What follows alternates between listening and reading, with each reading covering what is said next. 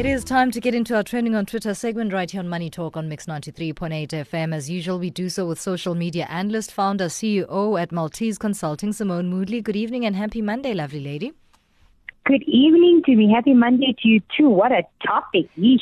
Yeah, yeah, it's a scary topic, but a very necessary one. Talk us through the day's trending topics. Developments in Zimbabwe remain under the spotlight.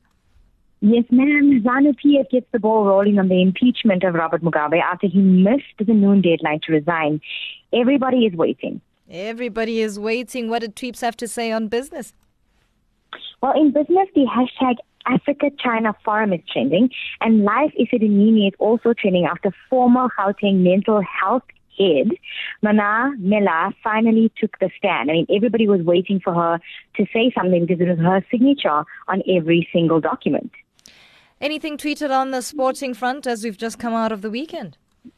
Yes, in sport, Liverpool is trending as they have a very important game this week against Sevilla, which could decide who wins the group in the Europa Champions League. I wish my boys all the best of luck. All the best to your boys. Lastly, which fun thread, hashtag, or tweet caught your attention today?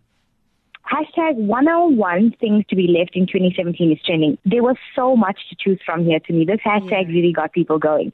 But I settled for one that got over 600 ladies, I'm assuming, okay. in engagement. so something to be left in 2017? The 30 year old guy who is still dating for fun. Oh, ouch. Thank you so much for your contribution, social media analyst, founder, and CEO at Malteez Consulting, Seymone Moodley, in our Trending on Twitter segment.